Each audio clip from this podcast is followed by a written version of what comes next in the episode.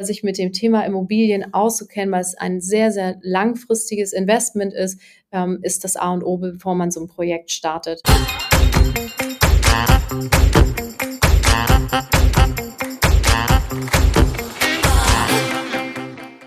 Willkommen zu einer neuen Ausgabe des Finanzhelden Podcast Schwungmasse. Ich bin Katharina und ich freue mich heute auf eine tolle Ausgabe mit meiner Kollegin Maria, denn es geht nämlich um das Thema Immobilien. Wir haben euch gefragt, was ihr euch an Themen wünscht im Finanzhelden Podcast und das Thema Immobilien war mit Abstand das häufigst genannteste. Und deshalb habe ich mir meine Kollegin Maria direkt geschnappt und all die Fragen gebündelt und ich werde sie jetzt an sie richten. Maria ist bei Comdirect Senior Finanzierungsspezialistin Spezialistin und bringt damit einiges an Erfahrung mit. Und ich freue mich sehr, dass sie heute bei mir in der Leitung ist. Hallo Maria. Hallo, guten Morgen. Vielen Dank für die Einladung. Ich freue mich, äh, ja, Teil äh, der Sache zu sein und freue mich auch, äh, die Fragen von äh, euren Followern, Zuhörern äh, zu beantworten. Da habe ich eine Menge mitgebracht, aber lass uns doch erstmal starten. Beende diesen Satz. Immobilienkauf bedeutet für mich? Immobilienkauf bedeutet für mich A, meine heiligen vier Wände für mich zu haben und B, eine sichere Wertanlage. Ja. Hast du denn selbst schon mal gekauft? Mm, zweimal. Eine kleine Doppelhaushälfte für mich und meine Familie und äh, eine kleine Kapitalanlage. Alles klar. Wir wollen uns heute so ein bisschen auf zwei Themen fokussieren. Wir haben, ich habe ja eben eingangs gesagt, wir haben die ganzen Fragen aus der Community ein bisschen gebündelt und im Fokus steht das Thema Eigenkapital und Lage der Immobilie. Wie viel Eigenkapital sollte man denn grundsätzlich so mitbringen? Die Frage kann und möchte ich auch gar nicht pauschal beantworten, weil das sehr, sehr individuelles Thema ist. Ähm, es kommt immer sehr stark darauf an, was möchte der Kunde, ähm, warum kauft er, mit welchen Zielen kauft er, um so eine Frage dann auch richtig beantworten zu können. Für den Eigennutzer ist es oftmals so, und die Erfahrung machen wir halt auch in unserem täglich Doing, dass mehr Eigenkapital ein bisschen sinnvoller ist. Dafür gibt es mehrere Gründe, ähm, wie zum Beispiel, dass die monatliche Rate dann einfach etwas geringer wird, weil der Finanzierungsbedarf auch geringer ist. Für den klassischen Kapitalanleger, der sehr steuerlich fokussiert ist zum Beispiel, ähm, ist es sinniger, mehr zu finanzieren und sein Eigenkapital entsprechend zurückzuhalten. Ähm, Zweiter wichtiger Punkt, auch äh, erleben wir auch immer wieder, wie ähm, anlageaffin die Kunden halt wirklich sind. Wenn ich jemanden habe, der in seinem Depot deutlich mehr erwirtschaftet, als er Zinsersparnis durch mehr Eigenkapital hat, der finanziert natürlich mehr, ähm, hält sein Eigenkapital zurück. Ähm, andersrum jemand, der wie ich beispielsweise sagt, äh, nicht ganz so anlageaffin ist, ähm, der investiert sein Eigenkapital lieber in die Immobilie und senkt somit auch den Finanzierungsbedarf. Hm. Jetzt hast du schon einige Argumente gebracht, wann es sinnvoller sein kann, auch weniger Eigenkapital einzubringen, wann auch mehr und vor allen Dingen auch wirklich nochmal betont, dass es eben eine persönliche Sache ist, die man dann auch wirklich sicherlich einmal dann in der Beratung dann dementsprechend durchdiskutiert. Welche Auswirkungen hat denn aber auch wirklich, gerade wenn ich jetzt davon mal spreche, ich kaufe mir die Immobilie für mich selbst, ähm, also zur Eigennutzung, welche Auswirkungen hat denn mein Eigenkapital auch auf die Rate? Also als Bank äh, setzen wir den äh, Kaufpreis oder die Investitionskosten ins Verhältnis mit dem, was der Kunde finanzieren möchte. Umso mehr Eigenkapital er mit einbringt, desto geringer äh, wird halt auch das Risiko der Bank und desto geringer wird für den Kunden auch der Zins. So, das ist der eine Vorteil vom Eigenkapital. Ähm, mit der monatlichen Rate, umso geringer natürlich mein Finanzierungsbedarf ist, desto geringer ist halt auch die monatliche Rate, wenn der Kunde eine geringe Rate wünscht. Auch das sehr, sehr individuell. Ähm, das sind so die beiden Hauptauswirkungen vom Eigenkapital. Mhm. Heißt also, die Auswirkungen auf die Zinsen, ähm, kann man, spielen die da auch immer automatisch mit rein oder ist das auch nochmal ein Punkt, den man da separat betrachten sollte? Hm, na, so ganz separat kann man bei der Baufinanzierung alles gar nicht so richtig betrachten, sondern man muss das alles so ein bisschen in einen Topf werfen und gucken, in welche Richtung möchte der Kunde gehen. Aber ja, umso mehr Eigenkapital er mit einbringt, ähm, desto niedriger ist das Risiko für die Bank und desto besser natürlich auch der Zins. Mhm, alles klar. Jetzt gibt es natürlich, wenn ich eine Immobilie kaufe, für die, egal ob Eigennutzung oder auch als Investment, gibt es ja die bekannten Kaufnebenkosten. Kannst du einmal kurz aufschlüsseln, was ist bei den Kaufnebenkosten so alles drin? Was fällt da an? Genau, also wir haben äh, drei große Posten. Das ist einmal die Grunderwerbsteuer, die ist von Bundesland zu Bundesland etwas ähm, unterschiedlich. Wir liegen da zwischen 3,5 und 6,5 Prozent. Berechnet wird das halt immer auf den Kaufpreis, den der Kunde zahlt. Ähm, danach kommen die Grundbuchkosten und äh, auch die Notarkosten und äh, dann noch die Maklerkotage, die in vielen Fällen gezahlt werden muss. Gott sei Dank seit Anfang des Jahres nicht mehr ganz so hoch, ähm, nachdem das ganze Thema Maklergebühren nochmal von Gesetzesseite her überarbeitet worden ist. Mhm. Es heißt ja, das Eigenkapital sollte liquide sein. Ist das richtig und vor allen Dingen auch warum und wie, wie schaffe ich das? Weil ich ähm, sehe auf der einen Seite den Spagat zwischen, ich suche vielleicht länger eine Immobilie, habe meine Gelder also auch in bestimmten Produkten irgendwo in Anführungszeichen liegen und dann geht's auf einmal los äh, und jetzt soll mein Eigenkapital liquide sein. Wie schaffe ich das?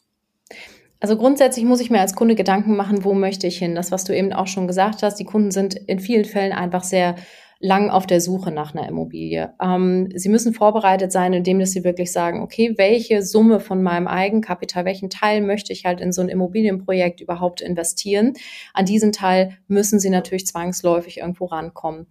Ähm, ich handhab das ganz gerne so mit meinen Kunden, dass es wirklich die Empfehlung ist, nicht alles an Eigenkapital mit einzubringen. Das heißt, ich kann das wirklich aufteilen von meinem Kapital. Was möchte ich überhaupt in so ein Projekt mit einfließen lassen und was möchte ich als Rücklage halten? Rücklage ist wichtig und auch sinnvoll.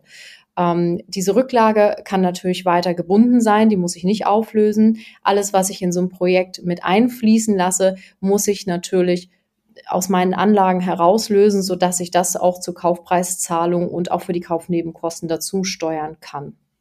Aber wie hoch dieser Anteil ist, das entscheidet jeder Kunde für sich selbst. Hm. Jetzt hast du dieses Thema Rücklagen nochmal angesprochen.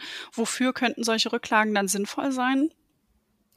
Also das ist recht unterschiedlich, je nachdem auch wie alt die Immobilie ist, die die Kunden kaufen. Je älter die Immobilie ist, desto höher sollte auch die Rücklage sein, um anfallende Modernisierungen, Reparaturen auch nicht immer zwangsläufig finanzieren zu müssen, sondern die halt auch aus Eigenkapital zahlen zu können. Ähm, und wie man das ja jeder persönlich auch so kennt, in dem Moment, wo man sein ganzes Kapital aufbraucht, geht immer irgendwas schief, ob es die Waschmaschine oder das Auto ist. Also trotz der großen Investition ist es sinnvoll, immer eine Rücklage zu halten für alle Eventualitäten im Leben, die passieren können. Und wenn es nach einem Bauvorhaben einfach nur der wohlverdiente Urlaub ist, den man nach solchen Projekten auch in der Regel mal braucht. Aber dafür sollte Geld da sein. Hm. Also quasi auch der Notgroschen beim Immobilienkauf, äh, die Rücklage dann sozusagen. Und ich kenne es auch aus eigener Erfahrung. Ich habe auch schon gekauft zusammen mit meinem Partner. Es war ein super spannender Prozess und eben dieses angesprochene Eigenkapitalthema, es muss liquide sein. Da kamen dann schneller die ersten Rechnungen reingeflattert, als wir dann in der Beratung irgendwie dann auch besprochen hatten oder mitbekommen hatten. Und auf einmal gibt es da einige Dinge zu bezahlen. Wir wurden so ein bisschen überrascht. Ähm, jetzt hast du schon gesagt, mit meinen, deinen Kunden handhabst du das so, dass du das auch einmal durchsprichst. Gibt es da dann auch so eine quasi so eine Checkliste irgendwie von dir mit, damit sowas dann auch nicht passiert, dass man dann als Kunde da nicht so überrascht ist? Das definitiv. Also gerade die Kaufnebenkosten und auch dieses ganze ähm, Modernisierungsthema gehört für mich in eine Baufinanzierung definitiv mit dazu.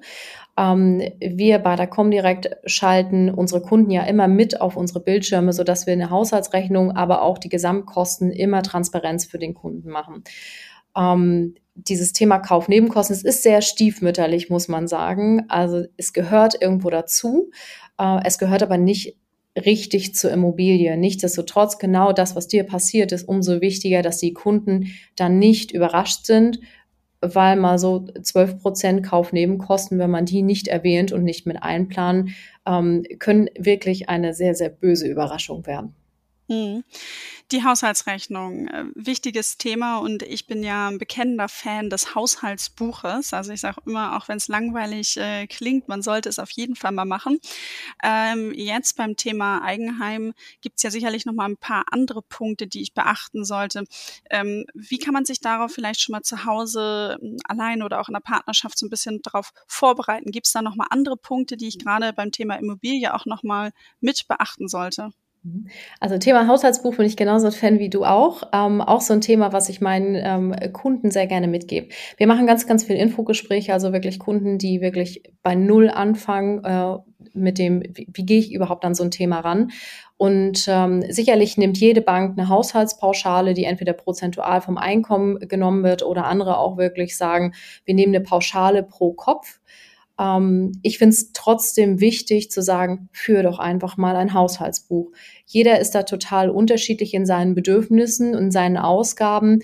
Ähm, und es gibt auch sehr, sehr viele Kunden, die das schon wieder gespiegelt haben, gesagt haben, Mensch, wir geben deutlich mehr oder deutlich weniger aus als ursprünglich gedacht. Also dieses Haushaltsbuch finde ich auch total ähm, wichtig. So, und die Haushaltspauschale der Banken, die ist pauschal, wirklich, wie es halt schon klingt.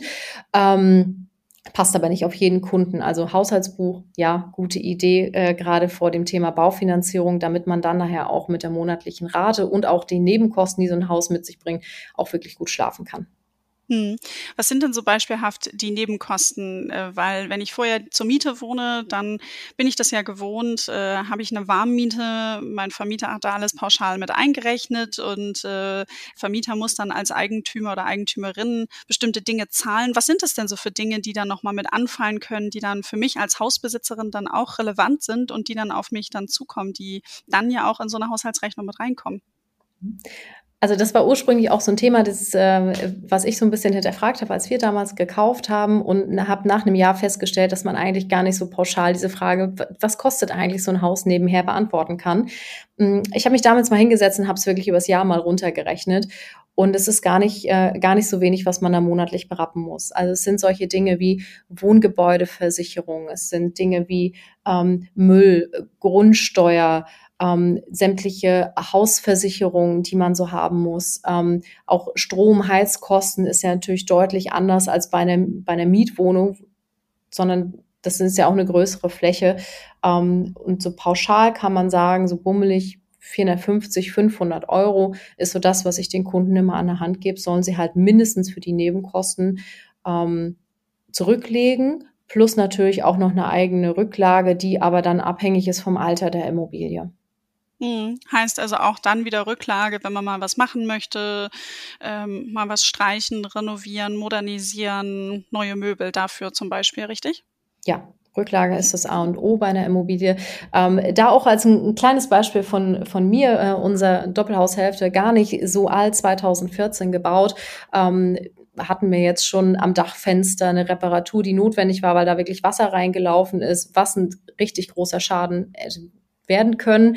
Ähm, und da sind dann mal eben 800, 900 Euro dann auch bei draufgegangen. So. Und das muss man sich als Immobilienbesitzer auch bewusst sein. Also Immobilie ist eine schöne, ist eine schöne Anlage, ist eine, für sich selber oder auch fremd äh, genutzt, aber es verpflichtet Eigentum, verpflichtet. Ähm, das sollte sich jeder bewusst sein. Hm. Eine ganz häufige Frage, die bei uns dann auch eingetrudelt ist, ab wann ist es denn überhaupt sinnvoll zu kaufen? Wie, wie alt kann ich denn sein und wie alt sollte ich spätestens überhaupt dann kaufen? Also es kam auch so dann die Frage, Finanzierung Ü50, kann das sinnvoll sein? Kannst du so mal so ein bisschen aufklären zu diesem Mythos ähm, Alter beim Immobilienkauf? Wann bin ich zu jung, wann bin ich zu alt? Ja, also äh, es ist in der Tat wirklich ein Mythos, dass es ein Alter von bis gibt. Ähm, es kommt halt auch da immer auf das Ganze drumherum ähm, drauf an ich bin nie zu jung. Wenn ich voll geschäftsfähig bin, dann bin ich in der Lage, ein Objekt zu kaufen. Und es ist in der Tat so, dass wir erleben, dass die Kunden auch immer jünger werden, die sich für so eine Anlage interessieren. Ähm, ich bin aber aus meiner Sicht auch nicht zu alt. Also es kommt auf das Gesamtkonzept drauf an. Es kommt darauf an, was habe ich aktuell für Einkünfte, kann ich es mir aktuell leisten. Es kommt darauf an, was habe ich an Eigenkapital gespart, was möchte ich investieren ähm, je älter die Kunden werden, ähm, desto mehr kommt es aber auch darauf an, wie ist eigentlich deine langfristige Planung? Ähm, wie sind deine Einkünfte im Alter? Wann möchtest du eigentlich dich zur Ruhe setzen? Wie sind deine eigenen Finanzen da geplant? Hast du Rücklagen? Hast du Versicherungen? Ähm, hast du zusätzliche Verträge, äh, Gelder, die dann kommen und wie ist auch einfach dein langfristiger Plan? Willst du es vermieten? Willst du es selbst nutzen? Ähm, da kommt es halt wirklich sehr, sehr stark darauf an, dass ähm, die Geschichte halt rund ist und wir als Bank sind nicht nur verpflichtet, sondern also es ist auch mein persönlicher Anspruch, den Kunden dahingehend zu beraten, dass man sagt, du kannst es dir nicht nur zehn Jahre leisten, sondern du kannst es dir langfristig leisten, darüber hinaus. Ähm, das müssen wir sicherstellen und das müssen wir auch bei vielen Kunden einfach hinterfragen. Ähm, dafür gibt es kein von bis, sondern dafür gibt es wirklich ein wie ist dein Plan? Was sind deine Wünsche, deine Bedürfnisse? Ähm, und dann kann man auch als Berater sagen, es ist richtig oder es ist falsch. Mhm. Jetzt möchte ich, ähm, habe ich schon irgendwie vor, da diesen Traum, eigene Immobilie zu kaufen, alleine vielleicht in der Partnerschaft auch, möchte also Eigenkapital ansparen, damit ich auch ein Polster habe, auf das ich zurückgreifen kann, will aber parallel auch für meine Altersvorsorge mit Wertpapieren ähm, in so einem Sparplan auch einzahlen. Wie passt das denn dann zusammen? Das eine schließt das andere halt nicht aus. Also ich muss mir sicherlich als Kunde irgendwann Gedanken machen, was will ich? Was, was ist mein Plan? Und auch eine Immobilie ist aus meiner Sicht eine Altersvorsorge, sei es für mich selber, dass ich dann einfach keine Mietkosten mehr habe, äh, oder sei es in der Kapitalanlage, dass ich ein zusätzliches Einkommen generiere. So, und da muss ich als Kunde natürlich irgendwann einfach meine Prioritäten setzen und wie ich sagen, so, woraus möchte ich zukünftig meine Einkünfte erzielen? Wenn ich natürlich ein vernünftiges Gehalt habe und das vernünftig alles aufgestellt ist, kann ich natürlich alle drei Sachen nebeneinander machen. Ähm, oder ich muss dann einfach wirklich sagen, okay, ich muss meine Prioritäten in dem Moment so setzen, wo ich das für mich am sinnvollsten halte. Also auch das, das kann man nicht bauen. Du merkst halt schon, ich bin in meinen Aussagen ähm, recht schwammig, weil es, es gibt halt kein richtig und kein falsch bei dem Thema Eigenkapital, bei dem Immobilienkauf. Es gibt einfach ein, es ist sehr individuell. Was, was passt zu demjenigen, der sich eine Immobilie wünscht, so dass wir als Berater ähm, bei der Kommunikation auch wirklich sagen können, ähm, wie unsere Empfehlung ist. Ist unsere Empfehlung, löst etwas auf, um auf der anderen Seite etwas zu bekommen oder kriegen wir das irgendwo parallel nebeneinander hin? Mhm. Ja, das Thema Finanzen ist einfach wirklich sehr persönlich, sehr individuell und das ist auch eine Macht nicht bei der Immobilie halt. Aber genau das wollen wir ja versuchen, dass wir hier mit der einer Podcast-Folge dazu ein bisschen beitragen, Denkanstöße zu geben, um dann halt sich selber seine Hausaufgaben zu machen, um für sich den passenden Weg zu finden.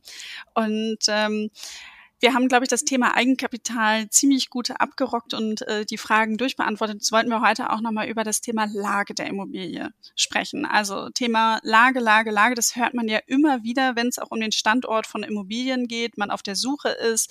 Und ähm, wir haben eben schon mal ganz kurz das Thema angerissen. Viele Menschen sind wirklich lange auf der Suche. Es ist schwierig und gerade in Ballungsgebieten erfordert die Suche nach einer Immobilie viel Geduld. Also ich habe nicht nur, wir haben, bekommen häufiger Nachrichten von Finanzhelden aus unserer Community, die dann zum Beispiel schreiben, ich suche in München und Umgebung seit Jahren und das ist einfach äh, Wahnsinn. Ähm, man findet wenig, wenn sehr, sehr teuer und die Preise sind stark gestiegen. Ähm, und dieses steigende Preise, wenn man sich auch da mal so in Deutschland die Preise anschaut, äh, wenn man Charts bekommt, überall geht's nach oben. Ähm, in den Städten ist es so ein bisschen unterschiedlich. Die, auf dem Land hängt es noch etwas hinterher. Wie sind wir dann da aber so ein bisschen, wenn wir mal auf die EU schauen, so in Deutschland so im Vergleich? Wie ähm, entwickelt sich das alles ähnlich? Also ist es in Frankreich, Spanien äh, oder vielleicht auch Norwegen, ist es da ähnlich oder wie sieht's da aus? Mhm. Also äh, andere Länder sind halt mit diesem Thema Eigenheim einfach schon viel länger und intensiver beschäftigt als wir. Also in anderen äh, Ländern gibt, äh, gibt es deutlich mehr Leute, die Eigenheim haben. Das Thema ist bei uns halt erst so in den, in den letzten Jahren einfach so extrem aufgeploppt und dadurch ist diese Wertentwicklung der Immobilie, die wir in den letzten Jahren hatten, auch einfach gefühlt sehr, sehr krass geworden. Ähm, Wohnen und ähm, Anlagen in den, in den Großstädten sind extrem teuer geworden. Ja, wir, wir erleben das halt auch in der täglichen Beratung, dass die Kunden total frustriert sind teilweise, dass es, dass es wenig Immobilien gibt. Umso wichtiger da aber auch so dieses persönliche Statement dann zu sagen, okay, bis hierhin gehe ich und, und dann auch nicht weiter. Ähm, im europäischen Vergleich ist aber auf jeden Fall noch Luft nach oben, was allein so diese Eigenkapitalquote betrifft. Also wir sind immer noch unter 50 Prozent ähm, der deutschen legen halt im Eigenheim. Also da, da ist noch Luft. Äh, dieses Thema Lage, Lage, Lage, ja, haben wir halt auch. Ähm, aber auch da wieder total individuell, gerade mit diesem Thema ähm, Corona jetzt, mit dieser Homeoffice-Thematik. Ähm, auch da müssen wir den Kunden wirklich sagen, was willst du? Willst du in der Stadt wohnen? Ähm, dann musst du halt definitiv mehr investieren, hast aber auf der anderen Seite einfach die, die Fahrtkosten erspart. Ähm, hast du die Möglichkeit, zu Hause zu arbeiten, hast die Fahrtkosten gar nicht so, dann gehen viele auch mittlerweile weiter raus. Das heißt, dieser Schub, ähm, den erleben wir jetzt durch diese Corona-Thematik auch äh, im ländlichen extrem, so dieser Hype nach Doppelhäusern, ähm, Einfamilienhäusern, der hat das ganze Preisthema nochmal echt angetrieben auch mhm. etwas außerhalb. Ja. Kennst du Stimmen von ExpertInnen oder auch Studien, die so sich so ein bisschen damit beschäftigen, wie geht's weiter mit den Preisen? Ist es, äh, wird es eine Seitwärtsbewegung geben? Geht's nach oben oder vielleicht auch in ein paar Jahren mal wieder runter? Hast du da ein paar Studien irgendwie mal gesichtet? Leider nicht, nee. Da muss ich leider passen. Also es gibt sehr, sehr viele unterschiedliche Stimmen dazu. Ähm, meine persönliche Meinung ist, wir werden mit den Immobilienpreisen weiterhin steigen. Also wir werden nicht mehr so drastisch steigen, wie es jetzt aktuell ist. Wir werden aber definitiv noch weiter nach oben geben. Auch das Wohnen in der Stadt wird auch teurer werden. Wenn man sich da auch mal so unsere europäischen Nachbarn anguckt, ähm, auch da ist in den Großstädten das Wohnen noch deutlich teurer als bei uns. Mm, es gibt immer auch wieder dieses Thema Immobilienblase ich gehe da nicht so mit, ich glaube das nicht, ähm, solange wir vor allen Dingen auch dieses, ähm, dieses Zinstief so extrem haben, wie wir es haben, wird auch der Hype weiterhin so bleiben, wie er ist. Hm. Und jetzt bin ich mir ganz sicher, dass sich viele Hörerinnen und Hörer auch die Frage stellen, für wen lohnt es sich dann eigentlich noch zu kaufen? Ja, äh, Lohn ist relativ. Ähm, aber auch da gehe ich gerne an den Anfang zurück. Auch das kann ich nicht pauschal beantworten. Also ähm, man muss sich halt wirklich fragen, wo sehe ich mich langfristig? So, es ist halt bei vielen noch so dieses Thema Familie ähm, auf dem Zettel haben, die sich schon dieser Wunsch nach Eigenheim, dem eigenen Garten, der eigenen Sandkiste halt im Garten, ähm, weil das ist noch relativ wenig an Mietobjekten. Ähm, die haben natürlich auch nach wie vor einen sehr, sehr großen Wunsch zu kaufen. Ähm, ich muss mir als, als im, potenzieller Immobilieninteressent wirklich die Frage stellen, was möchte ich, weil so, so, eine Immobilie bindet einen natürlich auch so ein bisschen an den Ort, wenn ich das Ganze selbst nutze. Möchte ich sowas? Möchte ich in, in mein eigenes Haus investieren oder lebe ich halt gut zur Miete? Ähm, es ist so, dass so dieses Verhältnis Miete-Kauf auch in vielen Städten schon wieder kippt, also das Mieten deutlich günstiger ist als Kaufen, gerade durch diese hohen Nebenkosten, ähm, so dass das ein so ein bisschen so ein Herzensthema ist. So möchte ich die eigene Immobilie haben, möchte ich diese Verpflichtung auch haben, diese, zu gebunden sein. Ähm, für diejenigen lohnt es sich auch nach wie vor. Ähm, wenn man das Thema Kapitalanlage betrachtet, für wen lohnt es sich da? Das ist einfach sehr ähm, regional. Also das, auch das kann man nicht pauschal beantworten. Da muss man einfach in die jeweilige Region gucken und aber auch hinterfragen, ähm, was sind die alternativen Anlagen, die ich habe, um das im Vergleich zu setzen und wirklich zu sagen, okay, womit erwirtschafte ich mehr, wo sehe ich mein Geld besser angelegt, weil eine Immobilie natürlich auch immer eine sehr, sehr langfristige Anlage ähm, ist. Also wer nur kurzfristig sein Geld anlegen möchte, der ist hier definitiv falsch. Ähm, wer das langfristig anlegen möchte, ähm, aber dann wahrscheinlich auch etwas geringere Rendite hat als im Depot, also wer sich gut damit auskennt, ähm, für den ist es halt dann eher was. Also sehr individuell das Thema. Ja, ähm, du hast eben gerade ganz kurz das Thema Kapitalanlage angesprochen. In unserer Podcast-Folge 114 habe ich mich mit Janine Drossard über das Thema Immobilien als Kapitalanlage unterhalten. Und sie hat auch wirklich nochmal ganz ausführlich die Punkte aufgezählt, die man beachten sollte beim Immobilienkauf. Und ich finde nicht nur, wenn es um das Thema Kapitalanlage geht, sondern eben auch, wenn man sie selber nutzen möchte. Und aber wer sich für das Thema interessiert, unbedingt nochmal zurück spulen sozusagen in die Folge 114 und da auch nochmal reinhören. Maria, so ein Kauf birgt ja auch Risiken. Du hast vorhin selber das äh, kaputte Fenster bei euch angesprochen, was da mal repariert werden musste. Was hätte zu einem großen Schaden werden können, wenn man es nicht direkt entdeckt hätte? Also da kann man auch wirklich mal Pech haben.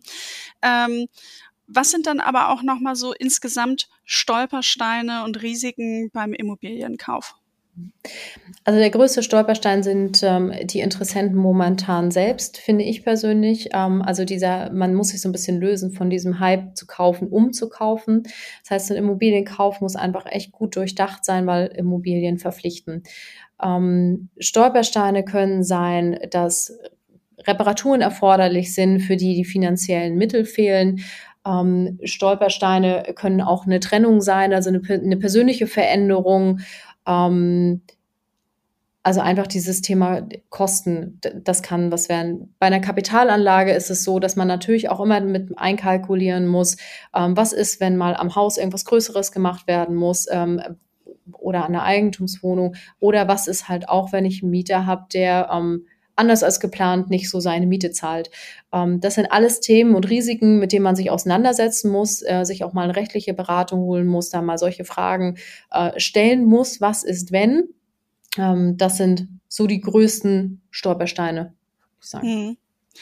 Ein Stolperstein kann natürlich aber auch sein, wirklich die Beschaffenheit der Immobilie. Jetzt äh, nehme ich mich mal selbst als Beispiel. Ähm, ich habe einen Bürojob gelernt, ähm, habe keine Kenntnisse auf dem Bau, kann also dementsprechend auch überhaupt gar nicht, kann eine Immobilie angucken und sagen, ja, sieht, sieht gut aus, kann vielleicht auch nochmal unter einem Fenster gucken, zieht's da ähm, und so mal so die, die gröbsten Mängel mal auszuschließen, aber auch gar nicht tiefer, tiefer reingucken. Ähm, was, was rätst du da? Wen, wen kann man sich da zur Seite holen? Also da schließe ich mich an. Ähm, nach dem Nagel in der Wand für das Bild hört es bei mir dann leider auch auf, obwohl ich mich jetzt äh, mittlerweile seit elf Jahren mit dem Thema beschäftige. Mm, ich empfehle immer einen Bausachverständigen mit zur Rate zu ziehen, äh, egal ob bei Altbau oder auch beim Neubau. Auch da können Baumängel auftreten. Ähm, wir brauchen jemanden vom Fach, der wirklich mal ins Detail guckt und wirklich mal auch dem Kunden den Ratschlag gibt und auch vor Investitionen, die kommen, warnt oder aufmerksam macht. Ähm, ein Bausachverständiger kostet so Pi mal Daumen 500 so bis 1500 Euro. Ähm, so eine Kaufberatung, da braucht keiner ein Gutachten oder ähnliches, aber jemanden vom Fach mitzunehmen, der sich mit so einer Bausubstanz auskennt, ähm, halte ich für unfassbar wichtig und wenn es nicht gemacht wird, am falschen Ende gespart. Hm, auch nochmal eine ganz klare Aussage. Maria, zum Abschluss, ähm, gibt es einen Tipp, den du deinen Kunden und Kundinnen gerne mitgibst? Ja, also ähm, Meinen Kunden gebe ich immer mit, lasst euch frühzeitig beraten, lasst euch viel beraten, also viel beraten im Sinne von beschäftigt euch mit der Materie. Ähm, ich schätze Informationskunden, die wirklich bei mir anrufen und sagen, wir wollen starten, was sollen wir tun und wo wir das Thema komplett von vorne aufrollen, von ähm, der Haushaltsrechnung bis hin zu, wie funktioniert es eigentlich, was ist das drumherum, was sind die Vorteile und Nachteile. Also mein Appell wirklich an die Interessenten, liebe Immobilieninteressenten, lasst euch beraten, beschäftigt euch ausgiebig mit dem Thema, ruft uns gerne an, stellt uns Fragen ohne Ende, wir helfen da gerne weiter. Ähm, aber sich mit dem Thema Immobilien auszukennen, weil es ein sehr, sehr langfristiges Investment ist, ähm, ist das A und O, bevor man so ein Projekt startet. Zweiter Tipp, bitte niemals von außen beeinflussen lassen. Ähm, erleben wir leider immer sehr häufig. Viele geben da gut gemeinte Ratschläge. Ähm, es geht wirklich sehr individuell darum, was hat der Einzelne für Wünsche, für Bedürfnisse, für Pläne, ähm, für, für Zukunftsthemen. Die sollten alle in so ein Projekt mit einfließen, weil dafür ist das Investment, was man da tätigt, sehr, sehr groß. Maria, vielen, vielen lieben Dank für all die Informationen, Aufklärungen. Ich finde, es ist wieder eine tolle Folge geworden. Ich hoffe, dass wir auch unseren Hörerinnen und Hörern ganz viel mitgeben konnten und auch Lust gemacht haben auf das Thema Immobilie. Und ähm, ich wünsche dir noch einen schönen Tag und ähm, bin mir ganz sicher, bei mir haben sich noch mal eine Reihe an weiteren Fragen gesammelt, dass wir uns in der Podcast-Folge noch mal wieder hören. Danke, Maria, und tschüss. Vielen Dank. Tschüss.